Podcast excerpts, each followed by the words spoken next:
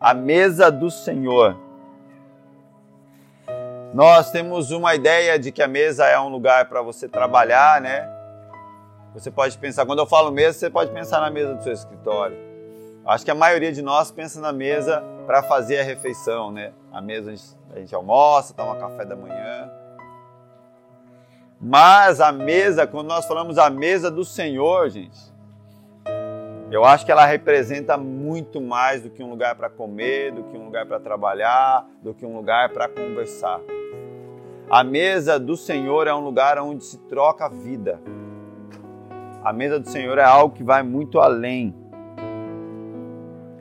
E acredito que isso daqui, por exemplo, representa a mesa do Senhor. Aqui, ó, o fato de nós todos estarmos juntos aqui, é, em comunhão, aonde a palavra de Deus é pregada, isso daqui representa a mesa do Senhor. Eu vejo que nós, eu quero falar um pouco do porquê que às vezes é, muitos é, têm a dificuldade de entender a mesa do Senhor e saem dela ainda se sentindo famintos, né? Incompletos. Sabe como alguém que, que vai na, na na churrascaria, aí vai servindo todo mundo. Quando chega no teu prato, acaba a carne. Sabe? Quando você vai naquelas festas de gente esfomeada, aí você senta na ponta do salão e a, a, a galera fica na beira da saída da cozinha, né? E aí nunca chega o salgadinho em você. Tem gente que se sente assim na igreja. Parece que todo mundo come, mas você sai mal de lá, né? Gente, a minha. Eu me lembro de uma de uma experiência, né, que eu, quando eu me lembro de mesa, estava preparando essa palavra, eu me lembrei de uma experiência que eu tive com a mesa. A mesa tem muito a ver com a fome, sabe? A mesa do Senhor tem a ver com a fome. E quando a gente está falando de fome, eu acho que talvez vocês já ouviram falar, né, que o reino de Deus ele é de ponta cabeça, né? Discurso de Mises é falar, ah, eu queria acabar com a fome do mundo. Discurso de Deus é, eu queria dar muita fome no mundo. Porque Deus está falando dessa fome pela presença dele. Né? Quando a gente fala de fome no sentido da mesa do Senhor, nós estamos falando de fome pela presença de Deus. Então essa fome, ela quanto mais melhor. Né? É óbvio que a fome de arroz e feijão, né? O Senhor nos chama a saciar, sim, né? O faminto lá. Mas eu estou falando aqui de uma fome dessa mesa. E a, e a fome que você sente faz toda a diferença, gente. Eu acho que alguns de vocês sabem, antes de me converter, vivi muitas coisas. E eu me lembro de uma experiência. Eu nessa minha vida de hippie e tal, eu tava na praia e eu tava ali morrendo de fome, gente. Não tinha o que comer. Pensa assim numa dificuldade. E aí, não fica com dó de mim não, porque eu tinha dinheiro e comprei maconha. Eu não, não comi porque eu gastei dinheiro com a maconha. E eu tava ali, cara, preciso comer alguma coisa, eu e um amigo meu, e eu passando assim, gente, na porta de um restaurante. Daqui a pouco eu olho as meninas, assim, elas estavam comendo tipo um PF. E aí, cara, elas levantaram da mesa, saíram andando. Na hora que eu olhei, tinha metade de um bife, batatinha, um pouco de arroz, feijão e tal ali. Olhei um amigo meu, ele olhou para mim, pra mim. Uma conexão no espírito, a gente entendeu o que a gente tinha que fazer. Cara, eu só entrei assim, sentei e olhei aquele metade de bife mastigado, batatinha, arroz. Falei, cara, que banquete, velho. Eu pensava comigo assim, como que essas meninas loucas largaram essa, essa carne aqui? E eu comecei a comer ali, pá, imagina, né? Com certeza o garçom percebeu que eu não tinha comprado aquela comida, mas ele chegou e falou: O senhor quer alguma bebida? Eu falei: Tô satisfeito, obrigado. Eu terminei de comer ali. Aquilo foi um banquete, gente, para mim. Mas, cara, você comeu o resto da comida da, das meninas, né? Por que, que era um banquete? Porque a minha fome era grande. A mesa do Senhor, gente, eu acho que assim ali, né? A humildade chegar, velho, e não exigir nada e comer o resto do prato de alguém fez com que eu me sentisse ali num banquete. Eu saí dali numa alegria, cara. Numa alegria de ter me alimentado, de ter comido bem assim. Virei pro meu amigo, a gente tava tão feliz que eu falei para ele: vamos buscar um baseado pra gente fumar agora. Era essa a nossa forma de celebrar. Mas hoje nós estamos falando da mesa do Senhor, gente. Por que, que eu contei essa história? Não é só para. Eu acho que ela. Hoje eu pensando nisso, sabe? Muitos saem da mesa do Senhor se sentindo ainda vazios, né? A gente sempre fala isso, eu sempre falo isso pro Miguel. Sempre falo não, né? Ultimamente, não sei o que está acontecendo com ele. Ele come bem, mas às vezes quando a gente está ali comendo, ele inventa que não quer comer, eu falo, ó, daqui a algumas horas você vai estar tá fraquinho e você vai querer comer. Aí eu tenho que usar meus recursos, né, gente? Falo, ó, você acha que o Batman fica sem comer? Daí ele vai e come. Falei, ontem a gente estava falando com ele, perguntei assim, e aí, quem quer ser bombeiro mirim, né? Miguel falou, não, pai, não quero ser. Eu falei, mas pô, ele falou, não, pai, quero ser o Batman. Ele tá resolvido. Meu filho, quando crescer, vai ser o Batman. Tá tudo certo. Mas essa sensação de não se alimentar, eu acho que é um pouco disso que Deus quer falar com a gente. O salmista, no Salmo 23, é o salmo que fala do pastor, né, com as ovelhas, diz assim: Preparas-me uma mesa na presença dos meus adversários. Unges-me a cabeça com óleo e meu cálice transborda. Bondade e misericórdia certamente me seguirão todos os dias da minha vida e habitarei na casa do Senhor para todos sempre. Aqui, Davi está falando que o Senhor prepara uma mesa na presença dos adversários dele. O que ele está querendo dizer? De verdade, gente, quando eu li esse texto assim, né, vem aquela cena, tipo uma guerra rolando, todo mundo com espada e Davi sentado almoçando na frente da galera. Mas não é bem isso que Deus está falando. Deus está falando desse lugar de comunhão, desse lugar de provisão. Do que, de que tipo de provisão ele está falando? Que, tipo, que coisa é essa? Uma refeição na presença dos meus adversários. Deus está falando de uma provisão completa, sabe? Em meio às guerras é uma mesa de paz, em meio à guerra é uma mesa de provisão, aquilo que você é necessário. Eu quero orar aqui para que Deus realmente nos dê o entendimento da importância da mesa. Pai, em nome de Jesus, coloca a minha vida, a vida de cada um que está aqui, Pai, que a tua palavra venha de encontro, Senhor, ao nosso coração nessa manhã. Prepara uma mesa para nós, Senhor, diante daquilo que nós, diante das nossas dificuldades, diante dos nossos adversários, Senhor. Em Ti, Senhor, nós sabemos que essa mesa é farta. Por isso, Deus, desperta, Senhor. Traz fome e traz sede aqui nesse lugar. Em nome de Jesus. Amém. Olha um episódio que nós vemos acontecer na mesa. João capítulo 13, versículo 1. Um pouco antes da festa da Páscoa, sabendo Jesus que havia chegado o tempo em que deixaria este mundo e iria para o Pai, tendo amado os seus que estavam no mundo, amou-os até o fim. Ele estava servindo, estava sendo servido o jantar. E o diabo já havia induzido Judas Iscariotes, filho de Simão, atrair Jesus. Jesus sabia que o Pai havia colocado todas as coisas debaixo do seu poder e que viera de Deus e estava voltando para Deus.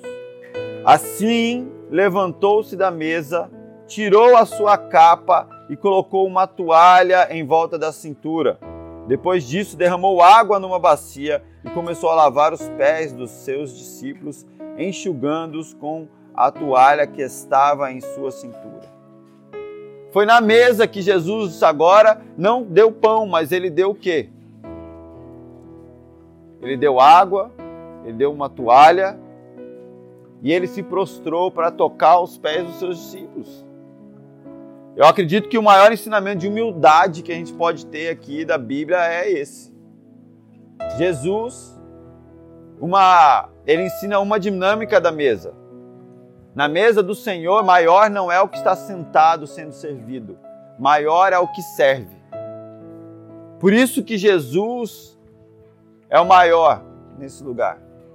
Porque ele não ficou sentado esperando alguém fazer algo por ele, mas ele pegou, mesmo sendo Deus, ele, ele lavou os pés. Acho que isso muitos de vocês devem saber, essa, essa função de lavar os pés na, na, na, na tradição, aqui na cultura, né, contextualizando com essa época, era a função dos escravos, mas, vamos falar assim, né, meu, a função mais ralé de um escravo era essa. Porque lá eles andavam pelas ruas empoeiradas lá, de sandália e tal, né, gente? Imagina assim, os caras lá tinham, era, como é que chama? É, olho de peixe, de tubarão, de, que o pé dos caras era cabreiro, era aqueles pezão rachadão, assim, né? Aqueles calcanhar sinistrão. Não tinha, né? Hoje a gente usa tênis, né? E, mas eles tinham pés, então não era qualquer pé, gente, que Jesus estava lavando. Então não era uma, uma, uma função nobre lavar os pés. Então ele faz, ele chega ali na mesa, ele demonstra que ele, ele vai lavar ali os pés deles. E o que que nesse momento você vê que Pedro vai lá e fala, pô, Senhor, lava eu inteiro e tal. E esse diálogo, por que que Jesus falou para ele, não, não precisa lavar inteiro, né? Era uma prática lavar os pés, porque as roupas, eles estavam sempre vestidos e tal, então o que sujava mesmo, o que encardia, era o ponto de contato com a terra. Então Jesus está dizendo assim: olha, eu vou lidar com a sua sujeira, sabe, na mesa. Eu vou lidar com aquilo que você se contaminou com esse mundo. Aonde você se sujou. Na mesa eu vou lidar com isso. Na mesa ele se prostra assim, ele se ajoelha para tocar na parte mais suja nossa. Na parte que, que, que, que se revestiu de, dessa, da poeira desse mundo, da, da, da sujeira dessa terra. Ele mostra que na mesa ele faz isso por nós, sabe? Um outro episódio que que eu acho que nos ensina muito sobre a mesa, que eu acho muito lindo esse texto, é o caminho de Emaús, né? Jesus já havia se entregado para se crucificar, já tinha sido crucificado e tal, passados três dias, e tinha alguns discípulos que estavam indo de Jerusalém para Emaús. E Lucas capítulo 24, versículo 14, no caminho, eles conversavam a respeito de tudo o que havia acontecido. Enquanto conversavam e discutiam, o próprio Jesus se aproximou e começou a caminhar com eles, mas os olhos deles foram impedidos de reconhecê-lo. Então aqui Jesus ressuscita e agora ele está ali, ele encostou no lado dos caras e está caminhando ali nessa estrada com eles.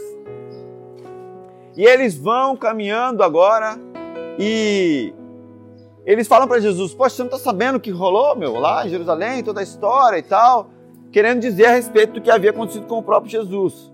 Só que como eles não tinham reconhecido que era Jesus, Jesus começa a ensinar eles sobre as Escrituras, desde lá do, do Velho Testamento e tal, e vai falando o porquê que o Messias tinha que ser crucificado. E ok, eles estão ouvindo ali. E no versículo 28, ao se aproximarem do povoado para o qual estavam indo, Jesus fez como quem ia mais adiante. Mas eles insistiram muito com ele. Disseram: Fique conosco, pois já a noite já vem e o dia já está quase findando. Então ele entrou para ficar com eles. Quando eles estavam à mesa, quando, ele, quando estava à mesa com eles, ele tomou o pão, deu graças, partiu e deu a eles então os olhos deles foram abertos e o reconheceram. E ele desapareceu da vista deles. Eles perguntaram-se um ao outro: Não estava queimando o nosso coração enquanto ele nos falava no caminho e nos expunha as Escrituras? Esse texto diz que enquanto eles caminhavam com Jesus, no caminhar, Jesus estava falando para ele, ensinando ele sobre as Escrituras e o coração deles queimava. Mas a revelação de Jesus acontece quando eles estão sentados na mesa. Quando eles param. Sabe, gente, essa a, tem muitas coisas que nós temos que ressignificar no, no, no, no presente século, né? A mesa, por exemplo, é uma delas, né? Quando se nós comemos olhando o celular, é, vendo o, o, os stories e tal, né, Instagram. Quantos de nós não damos, não damos mais valor para sentar na mesa e, e, e conversar. Eu acredito na mesa. E todos os dias, pelo menos eu almoço com a minha família. Talvez fala, poxa, pastor, eu não consigo almoçar, mas talvez jantar você consegue. A gente senta na mesa. Eu escuto os meus filhos contarem a história deles, o que eles fizeram, e eles falam. Na mesa a gente ora. Toda vez que a gente para para sentar na mesa, a gente agradece a Deus. Nós entendemos que ali nós estamos sendo alimentados porque Deus nos ama. E a gente coloca Jesus no centro. Gente, é tão, é, é tão lindo isso que Deus faz na nossa família, porque a gente sempre, né, a gente tem uma mesa de são seis lugares e a nossa família tem cinco. Hã? Que a mesa aqui tem seis. E aí sempre sobra um, uma, uma cadeira, né? E aí a gente fala ali, ah, essa cadeira é de Jesus, ele está sempre aqui com a gente. O Miguel tem quatro anos. Aí uma vez o Miguel saiu do lugar dele, ele terminou de comer, saiu do lugar dele e sentou lá na cadeirinha de Jesus. Daí o Giovanni falou, Miguel, você está aí na, na, cadeira de Jesus, o que, que você está fazendo, meu? Tal, foi dar uma exortada nele. Aí, aí eu entendo que Jesus fala para gente ser como criança, né? Miguel falou assim para ele, Giovanni, estou sentado no colinho dele. E o Miguel sempre lembra, ó, pai, Jesus está ali, né? A gente vai num restaurante, pai, Jesus está ali, né? Sentado ali, né? Ele tem a total consciência de que quando a gente está na mesa, Jesus está com a gente ali. E essa, essa, essa consciência de que não é que Deus vai se revelar quando você parar para comer um lanche, entendeu? Essa consciência de que a mesa tem, tem esse significado, sabe? De, de partilhar, de dividir vida. Cara, o nosso coração vai queimar quando nós caminhamos e vivemos com Deus, mas a revelação realmente de quem Ele é, esse, esse encontro acontece quando você se senta para dividir vida com Deus. Quando você para para sentar com Ele, para estar com Ele. No momento onde você entende quem Ele é, entende quem você é. Olha só, Eu quero ler um texto aqui que ele é até meio impactante para mim, tá? Que eu acredito que é o, o texto que Deus me chamou a atenção para a gente conversar sobre a mesa. Marcos capítulo 7, versículo 24. Jesus saiu daquele lugar e foi para os arredores de Tiro e de, si, e de Sidom. Entrou numa casa e não queria que ninguém o soubesse. Contudo, não conseguiu manter em segredo a sua presença. De fato, logo que ouviu falar dele, certa mulher, cuja filha estava com um espírito imundo, veio e lançou-se aos seus pés. A mulher era grega, Ciro-Fenícia, de origem, e rogava a Jesus que expulsasse de sua filha o demônio. Ele lhe disse: Deixe que primeiro os filhos comam até se fartar, pois não é correto tirar o pão dos filhos e lançá-lo aos cachorrinhos. Aos cachorrinhos. Ela respondeu: Sim, Senhor. Mas até os cachorrinhos, debaixo da mesa, comem das migalhas das crianças. Então ele lhe disse: Por causa dessa resposta você pode ir. O demônio já saiu da sua filha. Ela foi para casa e encontrou sua filha deitada na cama, e o demônio já a deixara meio, eu acho um tanto pesado esse texto. Jesus fala para a mulher, olha, ele chama ela de cachorrinho, teoricamente, né? Então a história é essa mulher não era não era não era uma judia lá do povo de Deus, né? E a gente é muito claro quando nós lemos o evangelho que Jesus ele veio fazer uma obra, mas primeiramente para o povo judeu. Ele pregou para esse povo. Mas, pastor, e nós? Nós nos tornamos povo de Deus. Sabe, sabe em que momento Jesus veio para mim e para você? Quando ele permitiu ser pendurado na cruz. Aí nós nos tornamos povo de Deus. Até então havia Israel. Então o que Jesus está dizendo para aquela mulher é assim: ó, os filhos que estão sentados na mesa são da família.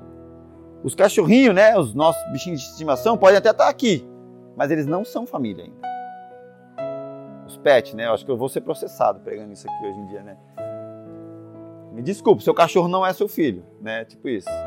Ele é seu pet. E Jesus estava dizendo isso para aquela mulher. Só que, olha só, não é que Jesus não amava aquela mulher, não é que ele estava desprezando aquela mulher. Entende uma coisa? A obra de Deus, ela é completa e ela é de Deus. Até Jesus se sujeitou a ela. Tanto é que Jesus se batiza no Jordão e diz para João Batista: importa que se, que se cumpra toda a justiça. Jesus estava dizendo: olha, eu só consigo fazer essa mulher ser da família daqui a algum tempo, quando eu morrer na cruz por ela. Por enquanto, Israel é os que se assentam na mesa, os que são da família. Essa era a realidade ali do, daquele diálogo, do contexto. Só que aquela mulher, ela, ela, ela, aqui é o ponto que Deus quer falar com a gente. Ela chega na mesa de Jesus de forma irresistível a Deus. A Bíblia fala que Deus ele resiste ao soberbo, mas ele dá graça ao humilde. Então aquela mulher, ela chegou de maneira irresistível. Entende que existe uma dinâmica nessa mesa. Aquela mulher chega e Jesus fala: Olha, você não é do povo de Israel, né? Você não pertence a essa família, então eu não posso tirar do que eu vim fazer por eles agora e dar para você. E ela fala: Tudo bem, mas as migalhas caem e elas são o suficiente para mim. Mas, gente, sabe o que faz o, a, a parada quis se tornar grandiosa. Sabe quando eu contei para vocês que para mim o resto da comida das meninas do restaurante foi um banquete? Essa mulher Ciro Fenícia aqui, a fome dela, a sede dela por Deus. Se você ler no Evangelho de Mateus, diz que ela chega gritando, filho de Davi, ela tá, ela tá com muita fome, com muita sede de Deus. Aí eu vejo Jesus quebrando até mesmo o protocolo aqui. Entende que o que determina realmente aqui, o que, o que você vai viver aqui nesse momento de, de mesa, de tudo, não tem a ver com quem está pregando, gente, pelo amor de Deus. Sabe? Não, não, tira essa expectativa de mim aí, de verdade. Agora, a sua fome, a sua sede, elas serão determinantes nesse momento. Aquela mulher, ela não pediu para sentar na mesa. Ela não pediu para comer do pão. Ela não pediu para provar da carne. Ela não pediu para beber do suco. Ela não pediu para comer a refeição. Ela falou: Ó, o que está aqui no chão, eu vou pegar. E isso eu creio que é o suficiente para mim. E Jesus não precisou ir na casa dela. Jesus não precisou ir até lá. Jesus não precisou tocar. Porque é alguém que entende que o pouco de Deus é infinitamente grande, cara, vive coisas como essa mulher viveu. Jesus falou: pode ir. Olha o que ele diz. Por causa dessa resposta, você pode ir. O demônio já saiu da sua filha. E ela chega lá e encontra a filha dela completamente sã, completamente curada. A mesa do Senhor é uma mesa aonde existe uma dinâmica para a gente chegar. A gente entende que maior é o quem serve. A gente entende que a mesa é uma mesa de, de serviço. Não é uma mesa de luxo. É uma mesa de serviço. Ela, se eu fosse imaginar a mesa do Senhor, eu não compararia ela a um restaurante cinco estrelas, um restaurante de luxo. Eu compararia ela a uma mesa de uma família simples, aonde um pão pode ser dividido em dez, mas ninguém fica sem comer. E aquele pão vai alimentar os dez. Eu quero partilhar com vocês, acho que é a maior experiência que eu tive assim de milagre com Deus. A gente foi fazer um, um, um trabalho missionário no Vale do Jequitinhonha, a África do Brasil, assim, o lugar mais pobre, miserável que eu já tive no Brasil. Crianças de 7 anos de idade, né? são vendidas para práticas sexuais por 50 centavos, na época que eu fui. E aí a gente chegou lá, a gente ia fazer um, uma... A gente saía na, nas, naqueles lugares, nas casinhas lá, do pessoal distribuindo uma, uma, uma senhazinha, para eles irem na praça que eles iam ganhar cesta básica e tal. A ideia era que na, na praça a gente distribuísse as cestas e pudesse pregar para eles, fazer alguma coisa assim, né, nesse sentido. E cara, a gente distribuiu aquelas senhas todas, chegou lá, tinha uma galera na praça. Quantas pessoas mais ou menos, Gabi? Umas 100 pessoas. Umas 100 pessoas. E aí a equipe, tinha quantas pessoas na equipe? Umas 10? Umas, de 10 a 15 pessoas na equipe ali. E o que, que a gente tinha feito? Tinha feito um caldeiro, uma panela com salsicha com molho, tinha levado pão e tinha um bolo para esses 10, mais ou menos 15 pessoas comerem, né? Era nosso rango. E aí a gente reuniu a galera na praça e aí eu fui encarregado de pregar. Eu preguei lá, minha pregação, gente, foi assim: Jesus é o caminho, a verdade, a vida. Caminho porque é aí, essa é essa estrada que a gente tem que pegar, não tem outra. Verdade porque ele não mente para você e vida porque só ele tem vida. Tipo isso eu preguei tinha muito que inventar, assim, sabe? Falei, é isso, gente. Quem quer Jesus aí? E o pessoal começou a levantar a mão. E aí a gente, eu comecei a orar por eles assim. E aí pessoas começaram a ser curadas ali naquele lugar, né, meu? E e aí Deus foi curando. O povo chorava e era curado. Aquela praça virou um um trem assim louco. E aí, meu, o mais impactante era que aquele pessoal, gente, pensa assim, eles, eles eram bem assim, né? Como diz, bicho do mato. Meu, eu vi aquela galerinha bem humilde pegando o microfone e começando a testemunhar da cura que eles estavam vivendo. E várias curas aconteceram. Curas impressionantes. E eles falavam assim, você via que era totalmente genuíno. E aí, nesse momento, o Espírito Santo fala comigo: dá a comida de vocês para eles. Aí, né, como um bom incrédulo, eu fiz a conta. Falei, ué, pão e salsicha para 15 pessoas, mais 100 pessoas aqui não dá. Aí eu falei, não. Aí quando a gente fica incrédulo, a gente tenta achar alguém para ter fé. Daí eu fui no outro pastor amigo meu, falei, falei, Robson, Deus falou aí para mim dar nossa comida pro pessoal. Aí ele falou, cara, Deus falou comigo também. Eu acredito que é isso. Só que mesmo assim eu fiquei com medo. Porque o Robson ele é missionário, gente. Ele gosta de ir pra China, ele gosta de tudo para ele e vai, sabe? Assim, que cara louco, você fala, ah, eu acho que ele tá sendo mais irresponsável mesmo do que fé. Pensei. Mas falei, bora lá, né? O que a gente tem a perder? Aí catei o microfone e falei, gente, nós vamos servir comida, faz a fila aqui. Orando para vir, tipo assim, uns cinco, né? Cara, aquela galera toda começou a fazer uma fila interminável, assim. Eu falei, pronto, meu, que, que, que arrumei, cara? Vai chegar no décimo vai acabar, imagina o resto que vai ser desse. Beleza. Falei, vai servindo aí, gente. Nem olhei, fui orar, fui para lá e eu olhei, gente. Aí você imagina como é que é, né? Os carinhas iam lá, pegavam o pão e aí eles iam andando pro final da fila, até chegar no final, engoliu o pão e tipo, como quem não tinha comido. Então, né, mano, era 100, agora virou 200. Falei, pronto, cara. Gente, com temor diante de Deus, diante da minha esposa que não me deixa mentir e nem aumentar. Quando eu tento, às vezes eu tento aumentar, ela me corrige na frente de todo mundo. Glória a Deus. É verdade. É uma benção ser marido da Gabi, mas não é fácil. Ela, a galera comeu, gente. A galera comeu, repetiu. E aí eu falei, cara, todo mundo comeu e o pessoal parou de comer. Quando eu olhei, gente, a panela estava cheia de salsicha com molho. Bolo eu não lembro, então não vou falar, mas salsicha com molho tinha. Cara, Deus é Deus, velho. Nessa mesa dele é isso, todo mundo come. E sabe o que a gente fez? A gente comeu, so, continuou sobrando salsicha com molho. Aí o cara de uma casinha emprestou a casa dele pra gente fazer o gato do som e tal, né? A gente levou aquela panela para ele e falou: amigo, sobrou aqui um pouco de salsicha com molho, você quer para você? O cara olhou assim e falou: Meu, a gente vai comer a semana inteira.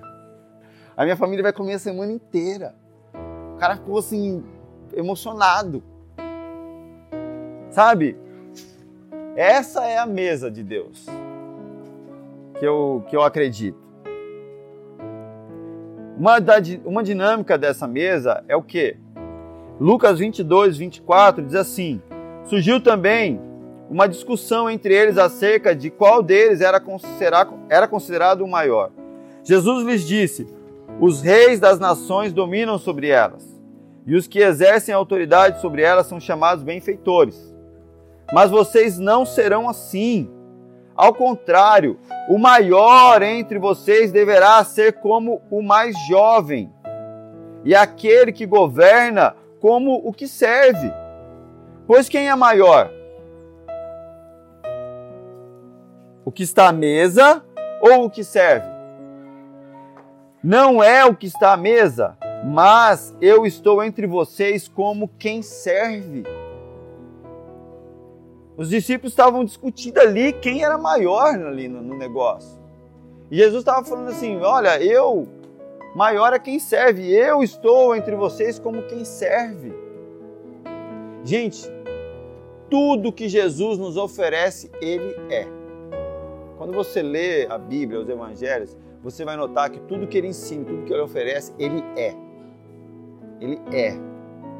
Não é que Ele sabe, Ele é. E ali ele estava falando disso, sabe? Como que a mesa do Senhor pode ser a mesa do Senhor se nós ficamos disputando aqui quem é maior entre nós? Sabe, ontem eu ouvi uma frase que me. Assim, rapaz. Nós ficamos medindo o quão longe nós podemos estar de Deus, né? Aonde está a linha, aonde eu, tipo assim, daqui para lá é o pecado, sabe? Então eu fico tentando descobrir aonde é essa linha. Então, aonde eu posso abraçar o meu namorado sem pecar? Onde eu posso negociar financeiramente sem pecar? Então a gente está querendo ficar do lado dessa linha. A parada é o quanto longe de Deus eu posso ficar sem sofrer consequências. E, não, e, e deveria ser diferente, sabe? Deveria ser o quanto perto de Deus eu posso ficar. Sabe?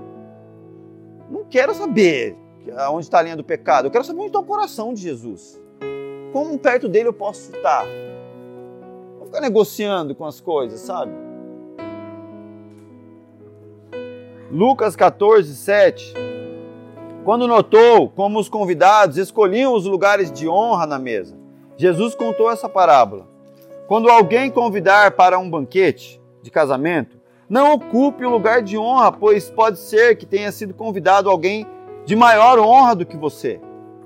Se for assim, aquele que convidou os dois virá e dirá: Deu lugar a este, então humilhado você precisará ocupar o lugar menos importante. Mas quando você for convidado, ocupe o lugar menos importante, de forma que quando vier aquele que o convidou, diga: Amigo, passe para um lugar mais importante. Então você será honrado na presença de todos os convidados.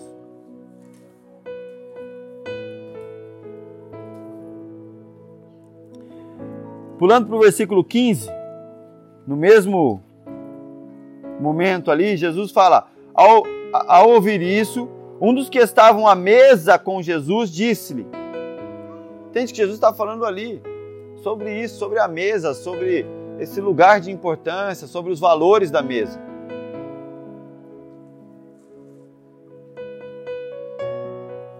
Esse homem disse para Jesus: Feliz será aquele que comer no banquete do, rei de, do reino de Deus. Jesus respondeu: Certo homem estava preparando um banquete e convidou muitas pessoas. Na hora de começar, enviou o seu servo para dizer aos aos que haviam sido convidados: Venham, pois tudo já está pronto.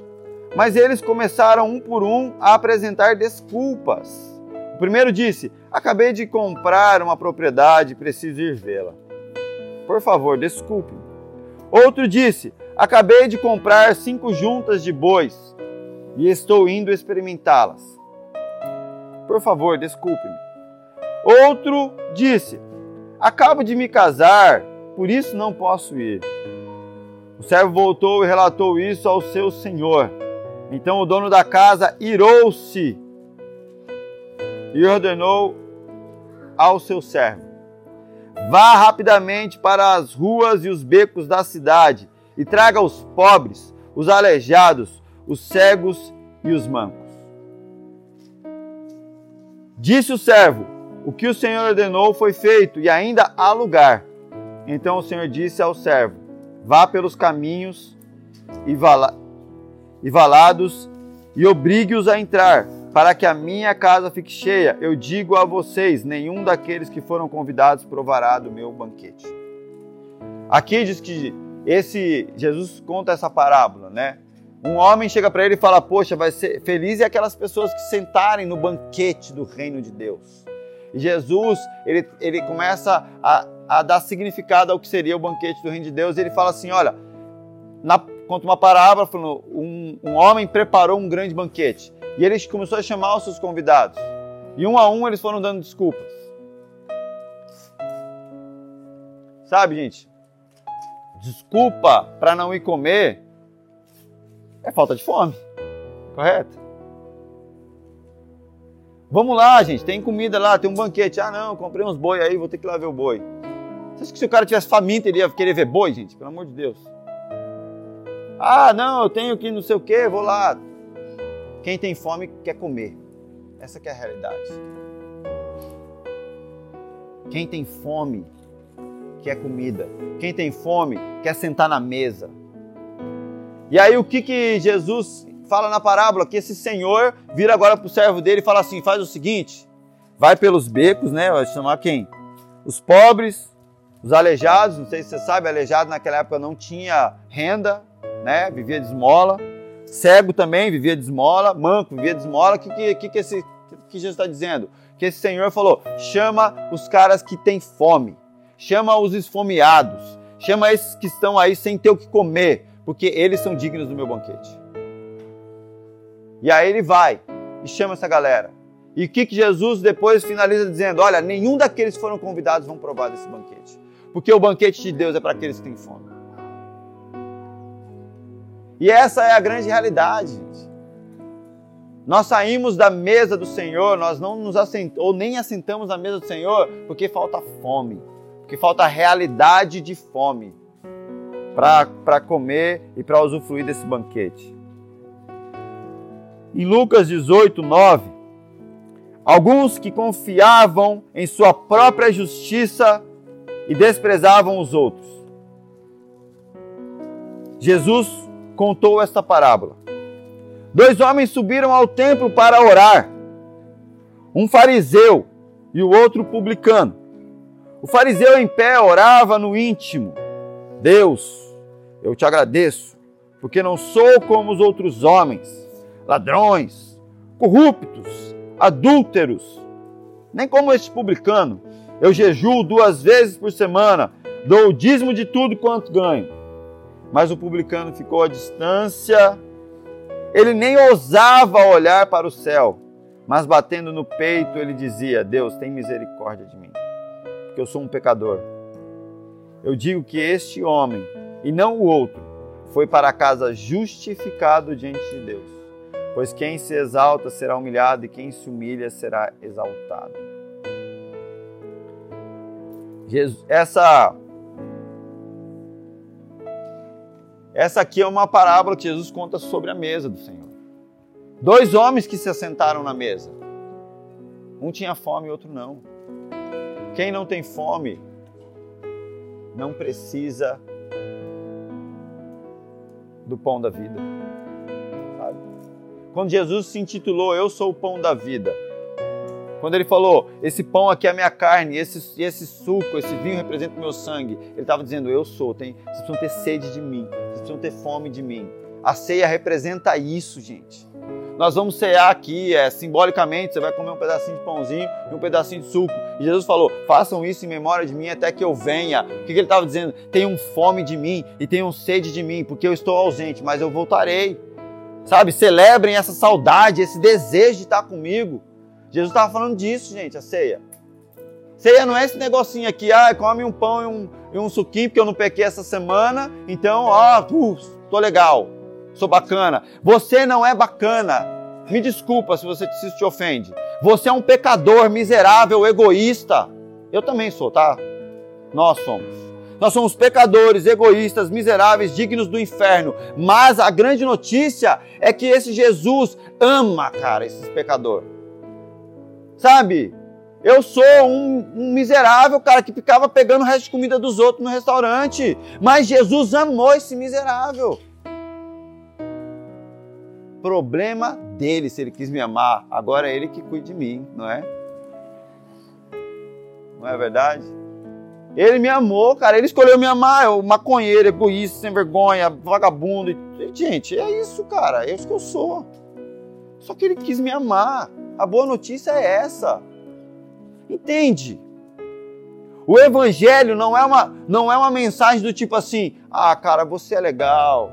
Não, não se sinta triste porque você é bacana. Não, o evangelho é você é podre mesmo, queridão. Você é zoado. Você é egoísta. Não é que você está, você é. Em essência, você é bandido. A sua, você, quando era criança, você dava com, com o chocalinho na cabeça do amiguinho. Essa é a sua natureza.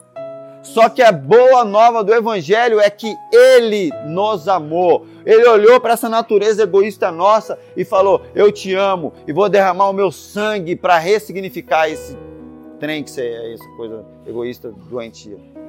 Esse, esse é o Evangelho, gente. Aí eu vou sentar na mesa como? Ó oh, Jesus, eu sou bacana, sabe? Por isso que eu estou aqui contigo. Não. Eu vou me assentar na mesa, igual eu me assentei naquele dia lá, torcendo para o garçom não me expulsar do restaurante. E aí quando perguntarem para mim, você quer um suco? Agora com Jesus eu falo, eu quero. Agora com Jesus eu posso falar, eu quero. Sabe por quê?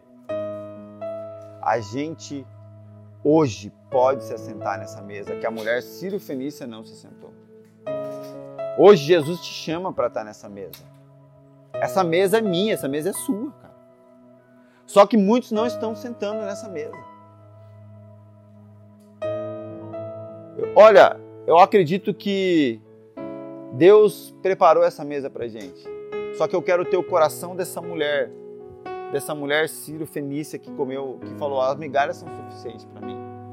Eu quero ter o coração dessa mulher, sabe? Entender que, meu, eu não sou digno dessa mesa. Essa que é a realidade.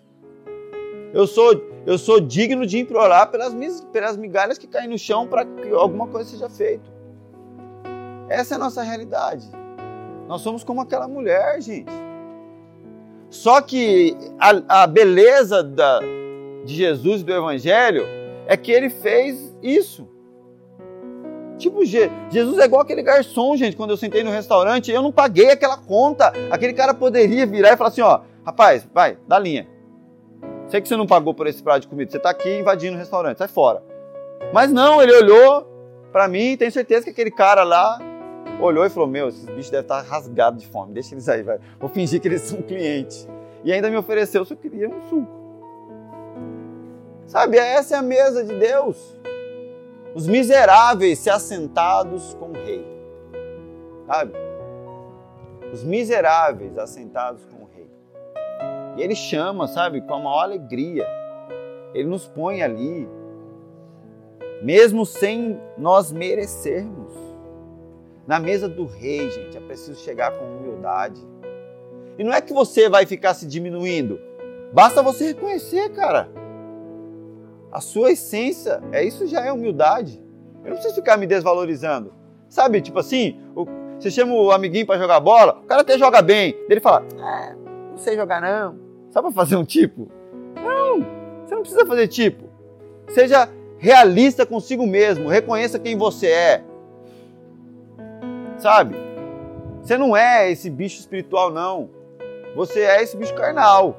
Só que o Espírito Santo em você faz você ver coisas espirituais com valor. Essa é a realidade. Gente, eu faço um parênteses aqui. Você quer destruir a verdade do Evangelho? É simplesmente você minimizar a essência e a, e a, e a, e a, e a grandeza da mensagem. Sabe, é, as pessoas estão assim, na ponta de um precipício, prestes a cair. Aí muitos estão falando assim: não, cara, você está num lugar tranquilo. Não, você está prestes a cair de um precipício. Mas e aí? Não, tem, um, tem alguém que pode salvar. Essa é a realidade. Então, essa mensagem diluída, aonde eu maqueio a nossa, o nosso pecado, onde o nosso pecado é maquiado, onde não, não é, tão, não é tão perigoso também, não, também não é tão assim, mas também não é tão pecado, mas também não tem problema, mas também não, é maquiar o pecado e minimizar a necessidade de um salvador, gente. Sabe, é tipo assim, olha, tá pegando fogo na casa. O que, que você faz? Liga para o bombeiro. Agora tem, tem, muitos, tem muitas pessoas acreditando que, ah, daqui a pouco o fogo paga sozinho. Não é tanto fogo assim também. E aí só vão se dar conta quando o fogo consumir tudo. Aí o bombeiro já não vem mais. A realidade é essa, Jesus é um salvador. E nós estamos, nós somos estávamos estamos trilhando um caminho de morte se nós não reconhecemos que somente o Salvador pode nos tirar desse lugar. Essa é uma condição de humildade, sabe? Não precisa inventar, não precisa se diminuir, só reconhecer. Entende que você será exaltado e ele vai te exaltar. Jesus ele vai te exaltar, ele vai te honrar. Você não precisa fazer isso por si mesmo. Aquela mulher, ela responde ao desafio de Jesus, a mulher, quando ela, ele fala: Olha, não posso tirar da, dos filhos e, e dar para os cachorrinhos.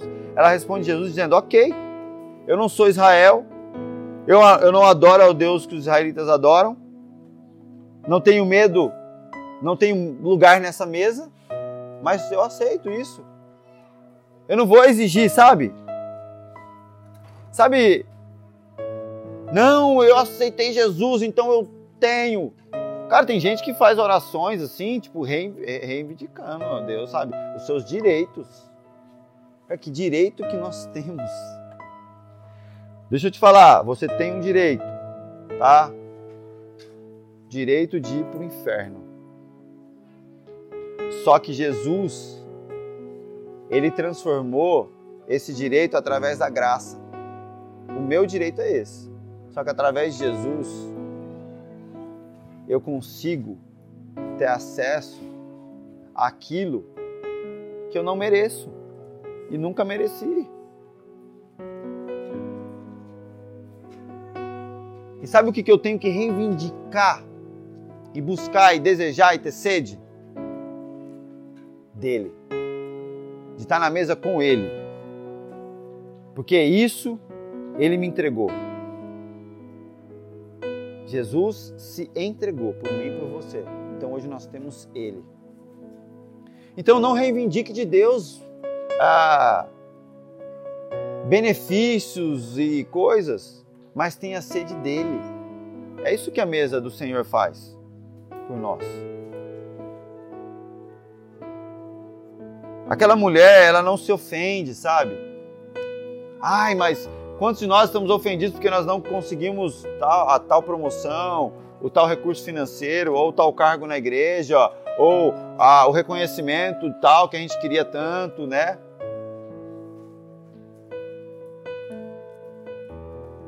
Cara, é, é, é tipo assim, a gente está num processo de negociação para estar tá no nosso galpão, né? E aí era para sair era, eu queria muito fazer o culto num novo lugar hoje, né? Para não estar tá aqui no, no, sol ou na chuva, porque a previsão era de chuva. Mas aí eu falei, Deus, eu gostaria. Mas aí eu vou reivindicar. Eu vou virar para Jesus e falar: Jesus, nós temos te buscado. Nós estamos naquele quintal ensolarado e pá, precisamos e merecemos. Não mereço, irmão. Confesso que falei, Deus, então tá, ué, só não chove, né? Mas se chover, beleza também. Que direitos eu tenho de reivindicar, sabe? Eu me assento na mesa porque eu tenho fome dele. Sabe, quem tem fome não exige, gente. Você já deu comida pra gente esfomeado? Melhor coisa do mundo. Quem não tem fome fala, ai, essa ervilha aqui, puxa, isso aqui. Irmão, quem tem fome, come. Quem tem fome quer comida. Quem tem fome de Deus não escolhe palavra. Quem tem fome de Deus não escolhe pregador. Quem tem fome de Deus não escolhe culto. Quem tem fome de Deus escolhe Deus. É isso. Acabou. E na mesa do Senhor, essa é a dinâmica. Olha só. Aquela mulher diz: tudo bem, eu posso não ter lugar nessa mesa, mas tem mais do que o suficiente nessa mesa para todo mundo e eu preciso de alguma coisa agora. Então ela, ela, ela busca não um lugar na mesa, mas ela busca o pão. Ela entende o poder desse pão. Esse pão tipifica Jesus. Ela não quer um lugar na mesa. Entende? Ela não quer um status. Aquela mulher não quer se sentar num lugar importante. Ela quer o pão. A fome dela era por Deus, não era por um lugar para se assentar. Ela fala, beleza. Sim, né? Ela fala, Jesus, tranquilo, não quero lugar, não quero sentar em banco nenhum, não. Eu só quero pão. E eu também não faço questão nem do pão que está em cima. Caiu aqui embaixo, esse aqui é o suficiente para mim. Tamanha era a fome, tamanha era o desejo daquela mulher. Ela está lutando com Jesus da maneira mais respeitosa possível. Ela está lutando por mais do pão, por mais da presença. Ela está lutando por mais de Deus. Sabe, cara, as pessoas lutam com Deus de maneira desrespeitosa. Porque você jejua, porque você vai no monte, porque você faz um monte de coisa, porque você quer um uma casa, um carro. Só que luta desrespeitosa, sabe? Meu Deus é tudo. E a gente fica brigando com ele porque a gente quer um um objeto inanimado. É uma luta desrespeitosa. Essa mulher lutou com Deus respeitosamente, porque ela não queria uma cadeira, ela queria pão, ela queria Deus, ela queria Jesus. É uma luta respeitosa a gente buscar, a gente clamar, porque a gente quer mais dar a presença dele. Não porque a gente quer um lugar de status na mesa, mas porque a gente quer pão, porque a gente quer comer e entender em humildade, sabe? Falar, Deus, eu não sou digno, mas eu tenho fome, eu preciso de algo. Esses lutam respeitosamente e esses não vão sair famintos. Esses não vão sair. Aquela mulher não foi embora de mãos vazias. Ela, ela recebeu aquilo que ela buscava, sabe?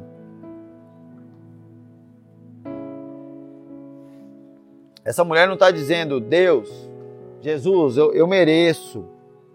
Eu estou cheio de vontade, então eu mereço. Ela não está exigindo, ela não está dizendo, olha, dá-me o que eu mereço. Ela está dizendo, a tua mesa é farta. O, o, a ênfase aqui não está na, nela, está na mesa. Olha, sua mesa é farta. Ela, ela transborda. Sabe, a ênfase não está na minha bondade, na minha busca ou na minha capacidade. A graça de Deus não é o quanto eu oro, o quanto eu jejuo, é o quanto a mesa dele transborda. Então, não é o quanto eu faço para sentar, mas é o quanto eu tenho de fome e sede para comer. O nosso não, não é a sua performance para ter um lugar na mesa, a mesa dele é transbordante, cara. Entende? Não, não, não, não é o que você faz, mas é o que ele fez. Chega com humildade, porque Ele é quem fez. É Ele quem está servindo. Nós chegamos na mesa do Senhor para sermos servidos. Maior é quem serve. É Ele quem está servindo a mesa. Aquela mulher, ela, ela, ela, ela, ela lutou respeitosamente com Jesus por aquilo que ela precisava. Entendendo assim: olha, eu não sou digno, não. Eu não tenho lugar nessa mesa mas a tua mesa transborda. E eu tenho fome. Sabe? E ela recebeu. E o que eu quero dizer para vocês é o seguinte: não tem a ver com o cargo que você tem, não tem a ver com o que você faz, mas tem a ver com a sua fome. Pastor, tem a ver com o quanto eu oro, com o quanto eu jejuo, com o quanto eu leio a palavra? O quanto você ora, o quanto você jejua, o quanto você lê a palavra tem a ver com a sua fome. E a sua fome tem a ver com o quanto você chega mais perto de Deus. Ah, não, eu tenho muita fome, mas eu não leio a palavra, não, não, não oro e não jejuo. Me desculpa, você não tem fome. Quem tem fome não fica preocupado em quão perto eu posso ficar da linha do pecado sem pecar. Quem tem fome, cara, tá buscando quão perto do coração de Deus eu posso chegar. Quão perto ele permite eu chegar. Quem tem fome briga com Deus de maneira respeitosa, dizendo: Deixa eu chegar mais perto, Jesus. Deixa eu ir mais, ouvir mais o seu coração, Jesus. Deixa eu insistir, eu quero ouvir mais, Jesus. Jesus, eu estou ouvindo, mas está difícil, meu, meu ouvido é meio ruim. Sabe, eu, eu sou, eu, eu sou limitado, então eu preciso chegar um pouquinho mais perto porque eu não estou conseguindo ouvir bem. Briga respeitosamente para chegar perto dele mas muitos estão buscando a revelação de onde está a linha do pecado para ficar do ladinho dela, sem sofrer consequências de pecado, mas poder ficar flertando com o prazer que o mundo pode oferecer.